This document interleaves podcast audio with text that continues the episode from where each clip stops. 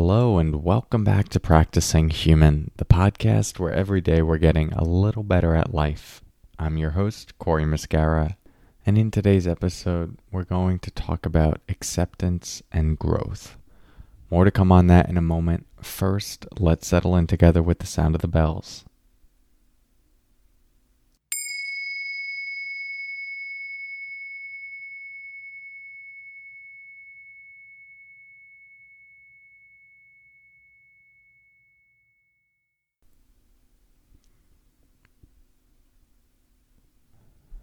So, I'd like to start by sharing something I wrote recently. It's very short. it says, You can't exchange your ball of clay, but you can mold the heck out of the one you've been given. You can't exchange your ball of clay, but you can mold the heck out of the one you've been given. So I think we hear that and have an intuitive sense of what it's pointing to.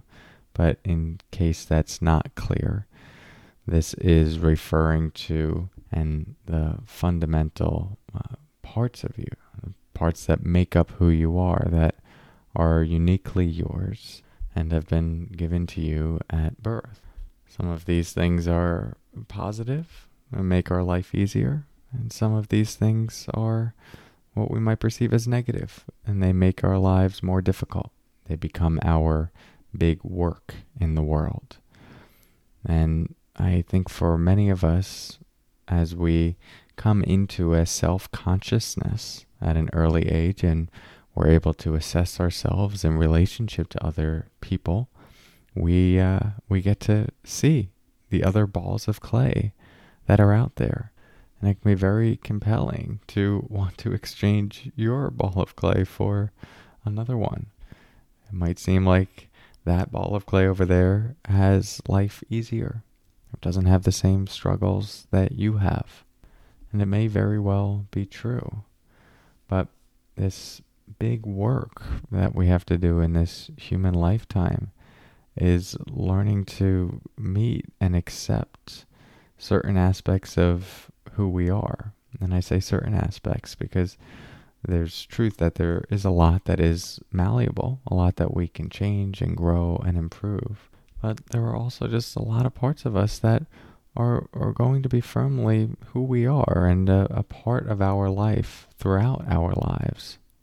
And in my experience, an excessive amount of energy can be spent not wanting to be ourselves.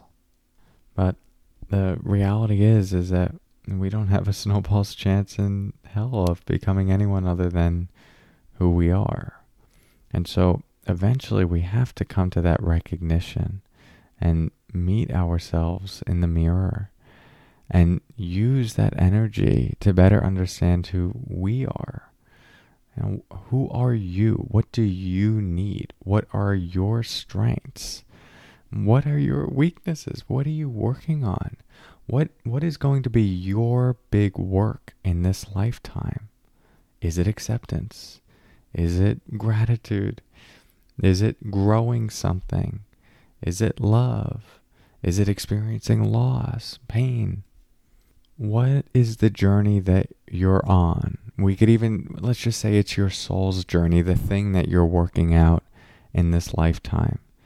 And we all come into this world with a unique journey and it takes a different shape as we go. So, what do you need to make peace with? What do you need to accept? What's your growth edge? What parts of you can you amplify? What parts of you can you work to soften? What's your particular struggle and, and what is your particular ease? The point being that you can't exchange your ball of clay, but you can mold the one that you've been given.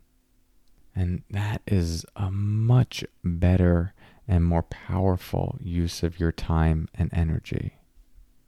So if you haven't yet made that transition, see this as an invitation. Take some time to be with yourself. Maybe look in the mirror. And the first step is just to accept and embrace the raw materials you've been given, as good or as bad as they are. And then from that place of meeting yourself, meeting your particular ball of clay, you get to ask, what do we want to turn this into? what can we do with what we've been given? And guess what? Here's the kicker. There's a lot more you can do than you realize. But it first starts meeting yourself with truth, with honesty, and curiosity. So give this a shot. Thank you for your practice. You're doing great, and I'll talk to you soon. Until next time, take care.